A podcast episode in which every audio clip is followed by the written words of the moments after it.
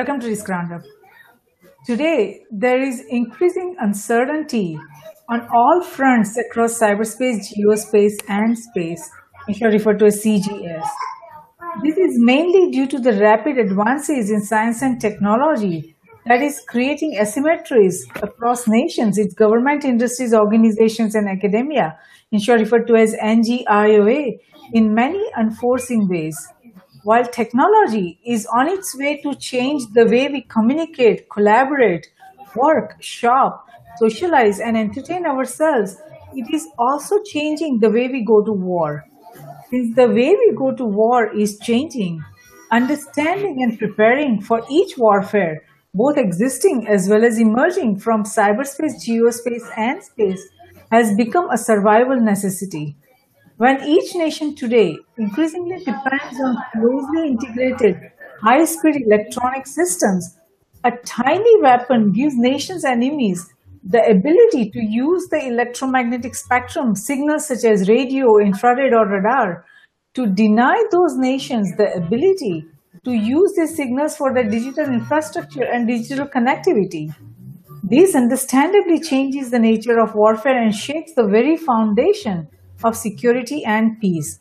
Since the electronic warfare is already on our doorsteps, it is important to evaluate how prepared each nation is today in their defensive as well as offensive capabilities to meet the complex electronic warfare challenges that is threatening the very progress and advances nations have made in cyberspace, geospace, and space. To discuss electronic warfare preparedness further, I'm honored to welcome Professor Harry Nimon to Risk Roundup. Professor Dr. Nimon is a career strategic intelligence officer and has years of experience in intelligence operations and is a principal consultant in warfare operations, counterterrorism, and human-machine interaction for DoD, DIA, IOC, and various other organizations. He has over 30 published reports and textbooks and is currently working on a predictive textbook concerning the potential for war with China that includes a structured scenario where, how, and possible objectives. Welcome, Dr. Nimon. I'm delighted to have you on Risk Roundup. Well, thank you very much. Let me update you. The book on the coming war with China actually is now published. It came out on both Amazon and on Ex Libris last week and is available. Great. I'm glad to know that. So, Professor Nimon, from your assessment, how is warfare evolving and how are nations addressing the warfare challenges not only today but also for the coming tomorrow? There actually is an extreme amount of interest that is being paid, particularly in the major countries of China, the Soviet Union, or I should say Russia now, it's not the Soviet Union anymore. The United States, the NATO allies, and in some of the other non-aligned nations, and by the non-aligned nations, I mean nations such as India, Pakistan, Australia, nations that are being constantly bombarded with various threats in the cyber community and in other domains.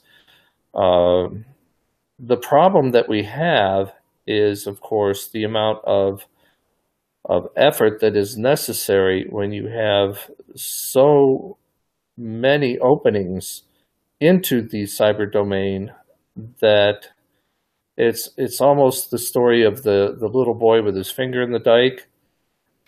And you constantly have little holes that are opening in that dike. You don't have enough fingers or enough reach to plug all of the holes.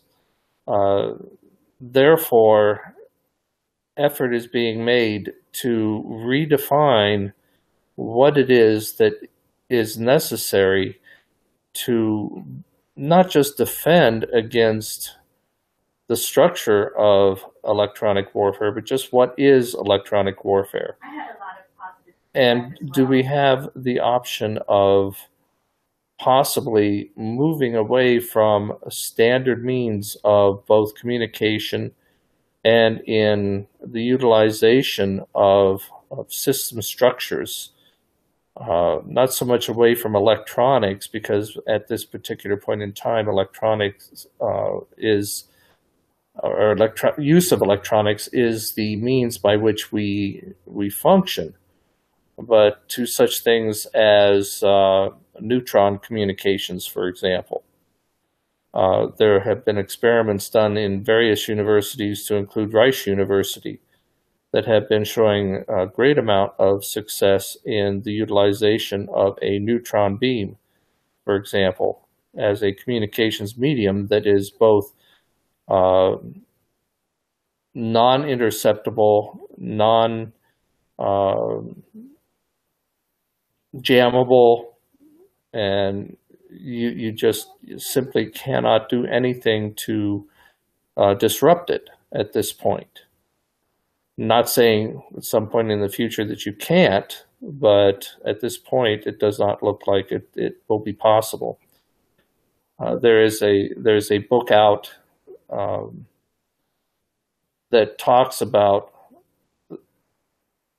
a war that is after a war, called the War After Armageddon, where all the sides went to war with the various types of electronic warfare and basically destroyed each other's capability to do electronic warfare, and went back to, as Einstein said, throwing rocks and stones at each other. It was quite an interesting expose on what might end up happening. And I do use, in the coming war with China, I utilize the capability for electromagnetic pulse weaponry. So there are organizations such as a group called the Mad Scientist Organization, which is part of the U.S. Army TRADOC. TRADOC is the Training and Doctrine Command, which is looking at how do we conduct warfare out to 2050. And it is sponsored by Georgetown University. And it is specifically looking at how do we conduct military operations when you have an extremely high electronic warfare environment. As I mentioned to you earlier, I was invited to go to Germany for a 4-week military exercise in that domain. Unfortunately, I'm not going to be available to do that. That would have been very interesting. Yes, it would have been very interesting, and what you just described is fascinating. I mean, I'm glad to hear about the progress, especially about the neutrino that you just mentioned, that the experiments were done at Rice University, and it seems that, you know, it will be it's impenetrable, at least at this point, and in the coming years, we'll have to see how it holds up. But based on, you know, what the reports I have been reading, that in I think in 2012, in Korea, several, you know, aircrafts where the GPS were, you know, were impacted, and they observed the failure, and the lots of ships and fishing boats, they also were jammed and impacted. So it seems that this electromagnetic warfare is already happening. So from your assessment, what threats nations are facing today from the electromagnetic weapons that are existing today, and what threats are possible in the coming tomorrow if we are not able to make our electronic weapons resilient, and if the electronic warfare goes unchecked, what dangers are we facing today? Most of the systems that you hear about being impacted are civilian activities. They do not have the type of hardening that military systems have already. That does not mean that military systems cannot be impacted. Electronic warfare is based upon the standards of the physics of radio communications. It's very, very simple. If you have the power between a receiver and a sender to break the communication link, you're going to break that link, period. The receiver, if your power input into that receiver is higher than the power input from the authorized sender, your radio system is going to accept that input. You can't stop that. The only way that a system is capable of making a determination, is that the sender that I want to listen to or is it not, is through coding or through identification structures. The unfortunate thing is that only through such things as spread spectrum communications or other factors such as that do we have the possibility of overcoming, and military units do have that capability. They have the ability to utilize a bandwidth that is much, much larger than what civilian bandwidths are allowed to use. And their ability to cross those spectrums is much greater. Excuse me. But the individual cost of such systems is very high. So there again, we have the limitation of how many dollars do you want to spend to protect things like an aircraft or a fleet of fishing boats from such situations. And if you remember, on those situations where the aircraft was taken over by the individual had to be on the aircraft in order to do that. It does not take a lot of power if you are on the aircraft to overpower the signal that is coming to the aircraft, because that GPS signal is coming from a little over 25,000 miles out in space. You are, if you're on the aircraft, you're only a few feet from the radio receiver, and therefore your power is easily going to overwhelm the power of what is coming from outer space from that distance. The physics of it is well known, and only through shielding or through other factors can that kind of thing be terminated by placing the receivers into, or the cabin into what is known as a Faraday cage. But there again, the Faraday cage, the construction of that can create other problems for the people on board. So you have those issues.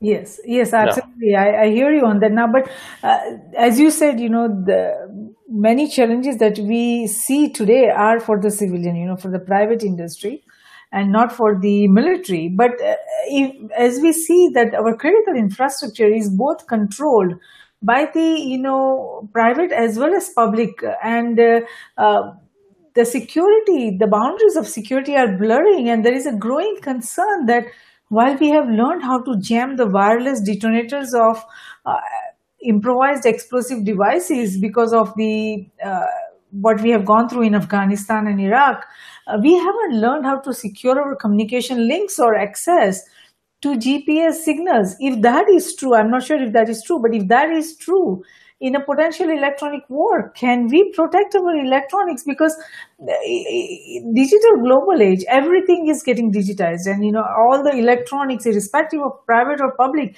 whether it's government, industries, organizations, academia, or military, you know, everyone has, you know, electronic that they need to protect. So if this is true that, you know, we do not, we haven't mastered how to secure our communication links or access to GPS signals, then it is a cause of concern, don't you think? It most definitely is, but to state that we have not learned how to do that is a misnomer. I'll give you an example. Some years ago, myself and another individual were involved in answering that question for Compaq Computer Corporation when it existed. We came up with an answer that was very similar because of my experiences with the nuclear program in the U.S. government. We created a structure that totally secured the communications, and the network at Compaq Computer Corporation from any exterior force, any exterior hacking. We had people deliberately try to get into the system after we had created and put this structure in place. They were unable to do it. We were actually written up in Disaster Recovery Magazine as the world-class structure for such things. When Hewlett-Packard took over, Hewlett-Packard had their structure, which was far less capable than the Compaq structure, but they were selling that structure to the world as a premier structure. Compaq had decided not to sell their structure for the very reason of internal security. They did not want to create a situation where somebody else could take a look at it and say, oh, gee, here is a way of getting past it. We did not think it would be possible for anyone to get past it, but then again, anything made by man can be broken by man. Because of that, Hewlett-Packard deleted the program that we had taken and put in place at Compaq, totally erased all the procedures, put their system in place, and within 6 months had gotten hacked. So it was a business decision on their part because they didn't want their customers to say, well, you're selling us this system, but you don't use it yourself. So again, it becomes a dollars and profit question within the business community. Do you want to pay for the protection, or do you not want to pay for the protection? The protection can be there if you want to pay for it. And the same is true within government. The same is true within the military.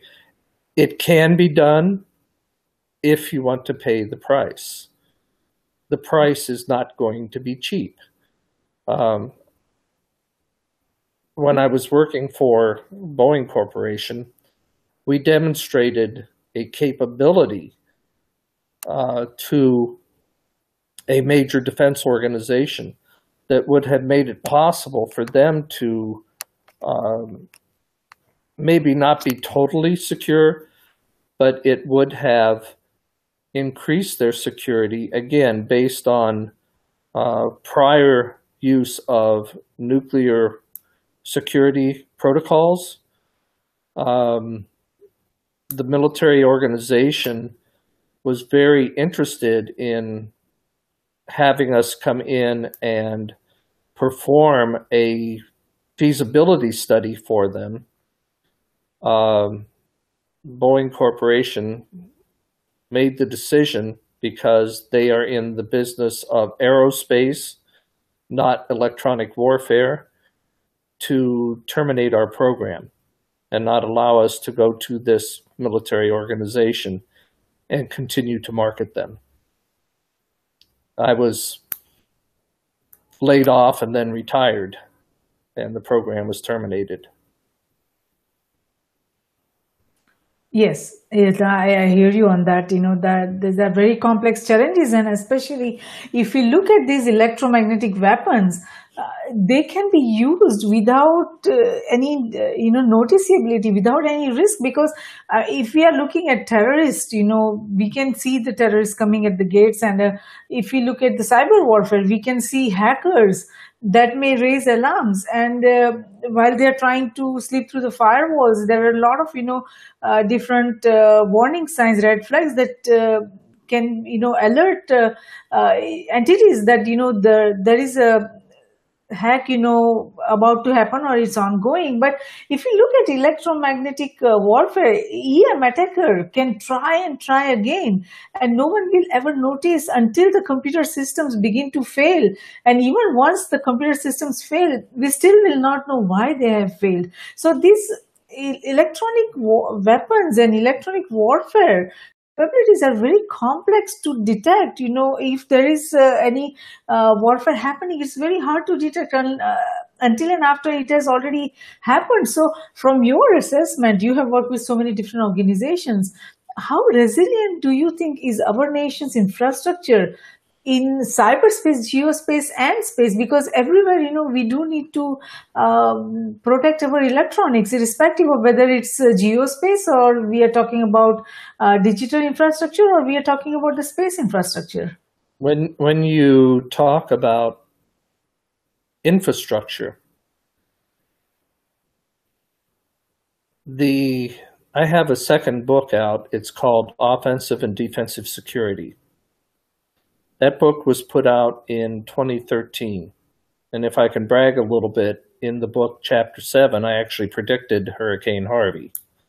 Nobody listened to me back then about the dangers of the exact type of hurricane that, that this would put off. In that book, I also have different threats to the Houston area that, that could cause catastrophic level deaths from various types of terrorist organizations. I do not go into cyber specifically, but I do talk about the fact that the infrastructure within not just Houston, but within the United States is wide open. There is almost no protection to our infrastructure. And I'm talking power transmission, I'm talking about highways, I'm talking about railways, I'm talking about ship channels and pipelines. They are wide open. I have discussed this with other individuals in other organizations. They agree with me. This one civil engineer that I know has been crying about the problems for many, many years. One individual, for example, recently talked to me. He is in the Corps of Engineers and is about to retire, and told me about the level of danger that exists in Houston simply because all of the reservoirs that we have are 60% filled with silt. So they can only hold 40% of the water that they were designed to fill with. So even from a natural perspective, the degree of threat that this area alone has is staggering. And then when you put on top of that the fact that the creation of an electromagnetic pulse weapon is actually fairly simple. About 35 years ago, there was an accident at a battery plant. And this particular accident involved the production of graphite that put graphite dust into the air of the plant, and the graphite dust caused an arc, an electronic arc, between two electronic motors in the plant. That arc caused an electromagnetic pulse that went 10 miles, and it fried every piece of electronic equipment within that 10-mile period, to include telephone substations and power substations. And it was a relatively small event. So if that kind of thing can happen by accident, can you consider what might happen if somebody decided to manufacture such a thing? Very true. It is a cause of great concern. And this computer code and connected computers has connected everything and everyone. So all the boundaries of security are blurring. And since these are very complex challenges, electromagnetic warfare, anybody can have a small briefcase with a radio weapon and, you know, electronic weapon, and can destroy any infrastructure, you know, because there is no way we will be able to prevent. We will not be able to know who is bringing that electronic weapon. And all of our infrastructure, like you said, are highly vulnerable. There are a lot of, there are many security gap holes, and there is absolutely no way to fill all those gaps. So, and moreover, there is, we do not know exactly within a nation, if we talk about United States, if we talk about even United States, who is accountable for electronic warfare? Are individual entities, are individual businesses, individual critical infrastructure owners, operators, or military? Who is responsible for electronic warfare? Do we have defined clarity on that, that who is responsible for protecting the electronics within any nation? Yes, we do.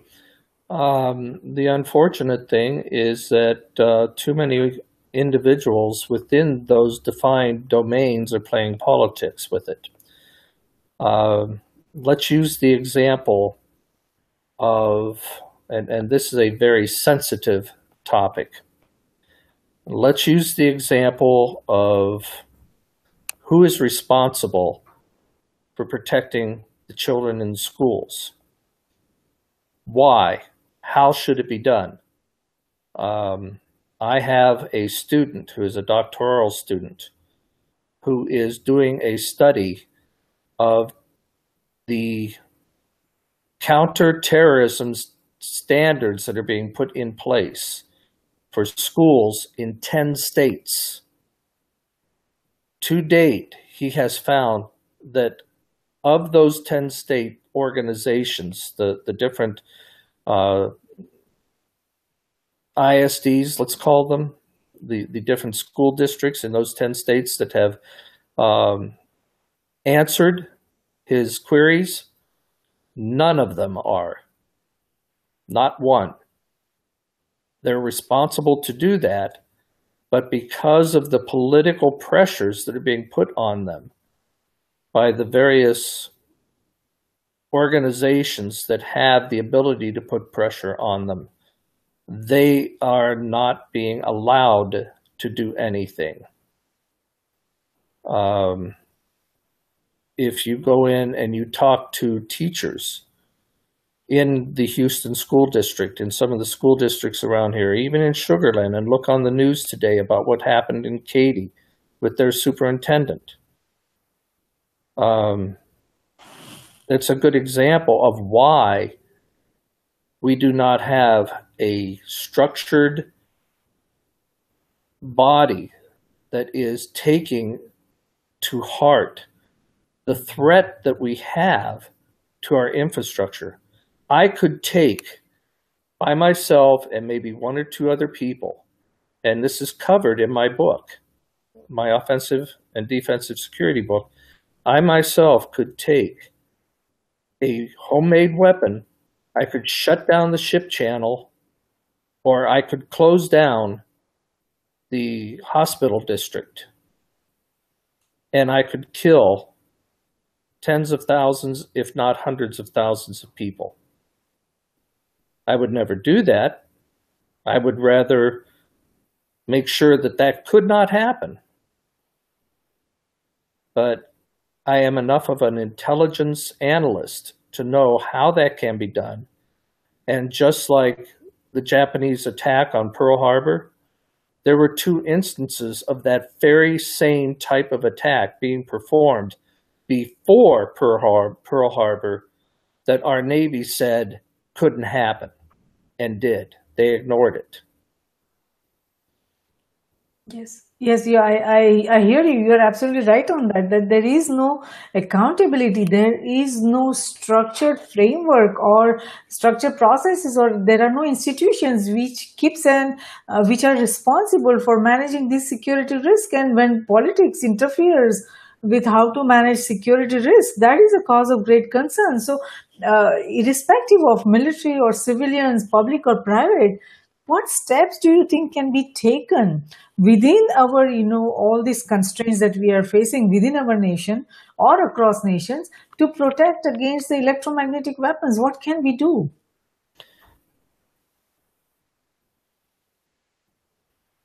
It depends on how you're going to define we.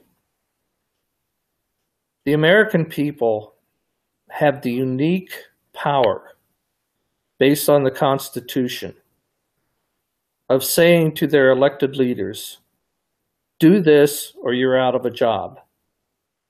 Not at the next election, but right now. If the American people start at the grassroots level and start removing people that do not take this threat seriously and have it flow up the chain to the county, to the state, and to the federal government, that will send a message to these people. We're tired of this. Get off your standard politics as usual and take care of the business that you were elected to do. And that is the only way that it is going to happen. Otherwise, they don't care. There was an individual on a news show the other day that said, the Congress popularity rate is 15%, yet the re-election rate is 95%. Congress is the only organization that can fail at their job and yet get re-elected 95% of the time. Why? That's the question that should be asked. And yes, that is the the right question to ask. And the challenge is that understanding or getting informed about the security risk or having awareness is something that we lack across nations. Irrespective of nation, you will see that most of the people do not understand what kind of security risk they're facing. What is the cyber warfare? What kind of cyber warfare is happening? What is electronic warfare? What are the risks emerging from electronic warfare? These are the kind of that knowledge, that education awareness is not there. So even if the election after election we will see the same results, because people, individuals don't understand the seriousness of the security challenges that are coming our way. And even if you look at the cyber warfare, effective cyber warfare necessitates reliable transmission of data over radio waves. That means cyber warfare also depends on electronic warfare. But we don't see an integrated approach to both cyber warfare and electronic warfare.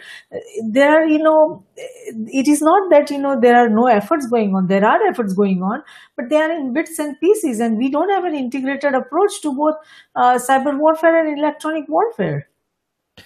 The FCC is supposedly the organization within the federal government that is to control our airwaves. They are the ones who are supposed to be responsible for controlling everything that goes on in the electronic spectrum. Why has that person not been fired for not taking control of this very serious problem? Why is that person or those people that are involved in that agency not being sued, not having their feet held to the fire, not having congressman after congressman after congressman calling them in instead of the ridiculous special prosecutions that are going on for no reason? Whether you're pro-Trump or anti-Trump, it doesn't matter. You have a major threat to the national security of the United States that people can die from, and individuals are concerned whether or not somebody talked to some other country. Big deal. You are right. Political ideology has no place when it comes to national security. No, it does not. No, it does not. It has no place. But again, I heard it once said, what is the opposite of progress? Congress. Yes, you are right about that. Now, those challenges we all are facing and we all are aware of it. But when we look at, other countries like Russia and China and the reports that are coming, that they have made great advances as far as the electronic warfare capabilities go. So that becomes a cause of great concern, because how has Russia's military turned its attention to fully exploiting the electromagnetic spectrum by employing these electronic warfare assets? And what are Russia's capabilities, and what are Russia and China's capabilities, and what is the future role of disruptive technologies if you look at the electromagnetic domain? Their capabilities are so far beyond what the United States capabilities are from a military's perspective at this point, that it's very similar to what happened at the dawn of the space race. If it had not been for John Kennedy and his leadership in saying, in the next 10 years, we will put a man on the moon and return him safely, we'd still be sitting around wondering how to get a rocket ship off the ground, because that's just how political our organizations are. But when he showed his leadership and said, we will do this, and we will do this within 10 years, and the American people said, yeah, we're going to do that. Congress didn't have a choice. They had to do it. Yes. Now, do we have a president that is willing to do that same thing now? That remains to be seen. He's focused on a border wall. Okay, well, I can think of things much more important than that. Yes, very, very true. Now, if he took the same amount of money that he's talking about in building a border wall, he could have the type of cyber capability to not only take care of the lead that other nations have, but also to create a cyber wall, because I did work on that kind of thing when I was at Boeing. And you really don't need a physical wall. You could create a situation that makes it a win-win situation for everybody. But that's a different story.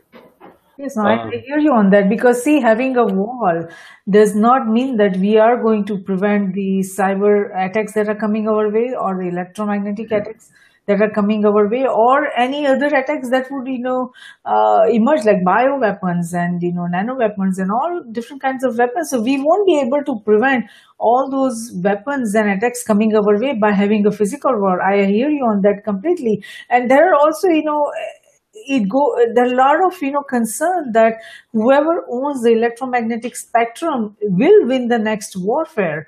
So it's a question to debate right now, that who actually owns the electromagnetic spectrum. Is it US? Is it China? Is it Russia? Who owns the electromagnetic spectrum?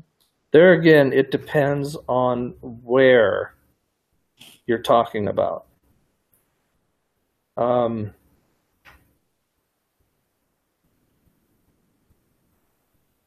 Just like any other military operation,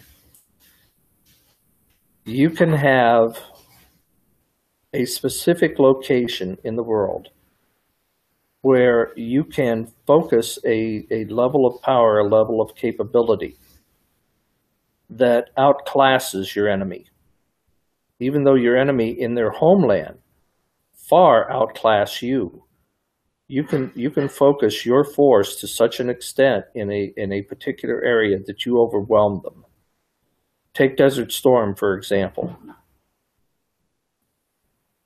We overwhelmed in one small location all of Saddam Hussein's vastly superior forces and destroyed him in a couple of days. That is the entire aspect of military force and how military force can be used. You take, as Sun Tzu said, you take an enemy's weaknesses and strengths and use them against them. The concept of, yes, your enemy may have overwhelming strength in this part, but that's not where you attack. You attack over here where he doesn't have anything. And by the time he gets there, you've already won. If we, I mean, based on what you have seen within our nation and across our nations, especially, you know, when we talk about the electronic warfare, what concerns you most today? And if you had the power to change anything, what would you like to change?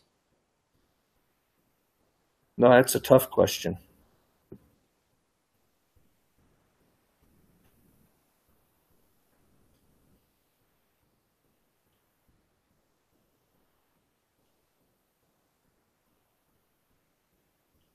I guess the thing that I would change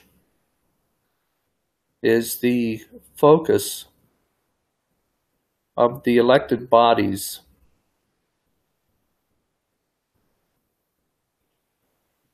of the states and federal government. The United States Constitution establishes the powers that each branch is supposed to have. Over the course of our 200 years, the federal government has taken more and more and more power. The Constitution states specifically that the federal government only has this amount of power. Any power that is not specifically identified to the federal government is reserved to the state. Any power that is not specifically granted to the state by the people is specifically reserved to the people. Now, what the Congress of the United States has done is they have said that since they are the representatives of the people, that they have the power to state that they can give themselves additional powers because they represent the people. So I would have the change of stating that they cannot give themselves anything unless they put it up for a vote of the people. And I would backdate that probably to the early 1900s. So things like giving themselves raises, certain war powers, certain things along that line. They would have to go out and get each state to hold a convention and have their people in the state decide, can you or can you not have this power? Are you or are you not allowed to have this power? Now, there are certain things that, yes, they should have the power to do, like the regulation of air traffic. That's a change that the people that established the Constitution never thought about. Term limits. I don't think anybody in Congress should be in Congress their entire life. But that's just me. Those are fair, you know, points, and those are fair ideas to work on for the security of our country. So what would you like to tell our global viewers and listeners, especially those young minds who are so keen to come up with new ideas, innovations, and new way of doing things that can help their respective nations be prepared for not only the cyber warfare, but also the electronic warfare and their electronic security posture? I would tell them, research what they're doing and learn the truth before you act. There are so many things that people, particularly the youth, are being told that is out and out false, and then they go off and they do something and only find out later when they're much older that what they did was damaging to themselves and their future. I was that way during the Vietnam War. A lot of people before me were that way. A lot of people after me have been that way. And we've all lived to regret the things that we've done out of our ignorance. Yes, very true that ignorance is the key, and that is the more the reason why education and awareness of these critical topics and critical security risk facing everyone, every nation becomes so vital. So thank you so much, Professor Nimon, for participating in Risk Roundup today. We appreciate your thoughtful insight on electronic warfare preparedness, and our global viewers and listeners would benefit tremendously from the information you provided on the complex security challenges facing each nation's electronics and the digital infrastructure it controls. So even if a single individual across nations can come up with an idea to advance the security solutions for electronics based on the understanding they received from the discussion we had today, this Risk Roundup dialogue has been of service, and we thank you for that. You're very welcome, and please let them know that both books are available on both Ex Libris and on Amazon.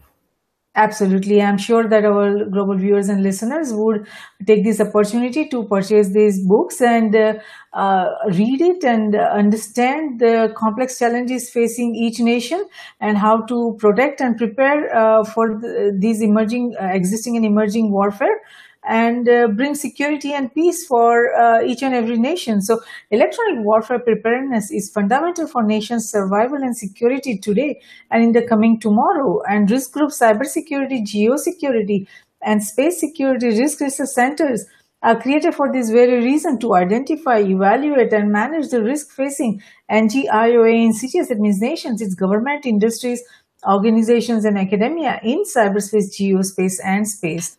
We at Risk Group believe that risk management, security, and peace, they all work together hand in hand. Though security is related to management of threats and peace to the management of conflict, risk management is related to management of security vulnerabilities as well as management of conflict. It is not possible to conceive any one of the three without the existence of the other two. All three concepts feed into each other. We believe that the security we build for ourselves is precarious and uncertain until it is secure for everyone across nations. Tradition becomes our security, so if we build a culture of managing risk effectively, it will lead us to security, and security will lead us to peace. Let's manage the existing and emerging risks together. For more information on the Risk Roundups, to watch the Risk Roundup videos, or hear the Risk Roundup audio podcast, please go to riskgroupllc.com, and do not forget to subscribe and share. Until next time, I'm Jay Shree, host of Risk Roundup, signing off. See you next time. Thank you.